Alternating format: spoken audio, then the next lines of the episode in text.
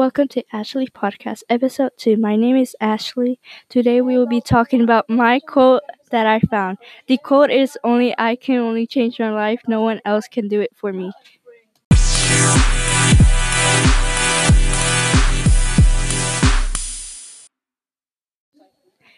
I think this quote means that you're the only one to change your life and no one else can.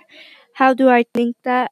When it said only I can change my life, I always think that your your life is able to change your life and nobody else can.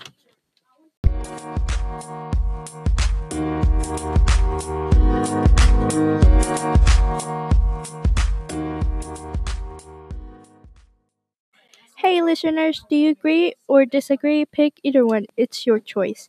Thank you so much for listening to my podcast. I hope y'all love it. Bye.